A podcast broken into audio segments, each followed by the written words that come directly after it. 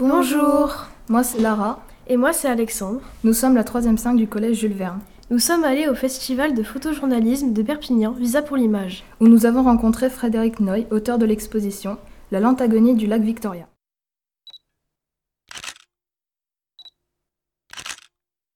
Est-ce que vous avez vu l'exposition? Oui. Bon. C'est un sujet que, que j'ai fait pendant 7 mois, 7 mois et demi cette année, et qui présente, comme vous avez pu voir, le destin du lac Victoria sur trois pays, l'Ouganda, le Kenya et la Tanzanie. Je suis moi-même photo, euh, photographe, photographe documentaire depuis l'an 2000, c'est-à-dire 19 ans. Pourquoi êtes-vous parti en Afrique? Où habitez-vous? Pourquoi je suis parti en Afrique? J'ai commencé... Alors, moi, je n'ai pas votre âge, je suis euh, à peine plus vieux, en fait beaucoup plus vieux. Et à l'époque, euh, on devait faire son service militaire. Vous savez ce que c'est le service militaire, les garçons? Je dis les garçons, maintenant, les filles et les garçons doivent apparemment faire peut-être un service civil. Mais à l'époque, les garçons devaient faire leur service militaire, c'est-à-dire partir pendant une année à, l'armée. Moi, je voulais pas. Pour moi, je perdais mon temps si j'allais à l'armée.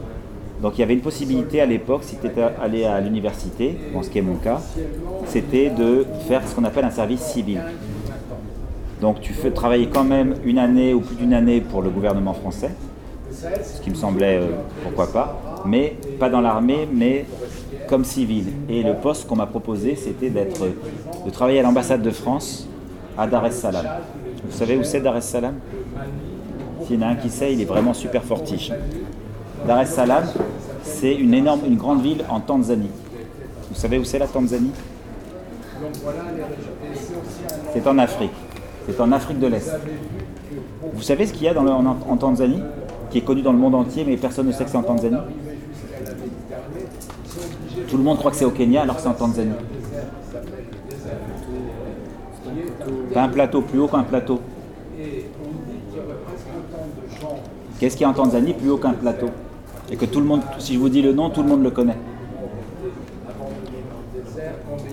Une montagne qui s'appelle exactement. Le Kilimandjaro est en Tanzanie, donc c'est le pays de- du Kilimandjaro. Et donc on m'avait proposé comme service civil de me retrouver attaché culturel adjoint à l'ambassade de France en Tanzanie. Et donc j'ai dit oui, c'est super, c'est tout à fait ce que je veux. Je suis rentré chez moi en courant et j'ai ouvert un atlas pour chercher où était la Tanzanie parce que je n'avais aucune idée. Euh, à l'époque, à cette époque, il n'y avait pas de téléphone, pas d'ordinateur. Là, vous avez, vous avez des ordinateurs portables chez vous. Vous avez des téléphones, des smartphones. Vous êtes sur les réseaux sociaux. Il y a combien de chaînes sur votre télévision? Il y a au moins 20-30 chaînes, non?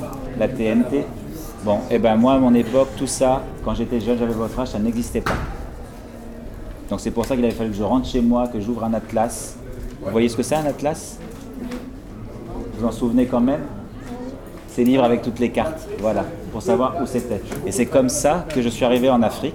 J'ai fait mon service civil pendant plus d'une année et après je suis resté sur place.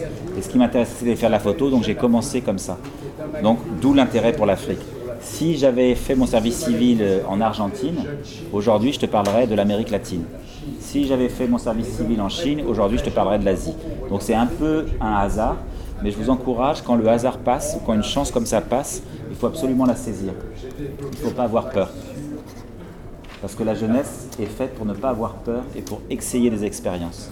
Et les expériences souvent changent votre vie, la preuve. Si j'avais, il y avait d'autres à qui on avait proposé d'aller en Tanzanie, ils n'avaient pas envie d'y aller, ils voulaient pas quitter Paris, ils voulaient pas quitter la France, ils trouvaient que c'était pas bien, etc. Moi, comme l'a dit, j'ai tout de suite sauté dans le train et hop, en route. Et aujourd'hui, eh ben, indirectement, c'est la, la conséquence, c'est que j'expose à visa, je suis devenu qui je suis. Comment êtes-vous resté en Afrique? Comment j'y suis resté Eh ben, j'y habité. Y a un moment, à, à la suite de ça, l'Afrique m'a plu, surtout l'Afrique de l'Est. Et puis je me suis dit que je n'avais pas tellement envie de rentrer en France. Je ne savais pas trop ce que j'y ferais, j'étais pas certain, puis la photo m'intéressait. Et à mon avis, je me disais que ça serait pour être pas mal, en photo, d'habiter près des histoires que j'allais faire. Plutôt qu'habiter en France et prendre l'avion pour aller faire des histoires par-ci par-là, je trouvais qu'il y avait une façon de découvrir le monde qui était plus intéressante en choisissant d'habiter à l'étranger. C'était une façon de s'ouvrir l'esprit, d'ouvrir des fenêtres sur le monde et de découvrir d'autres choses. Donc j'habitais euh, dans des maisons, des appartements selon, et puis après j'habitais dans plusieurs pays différents.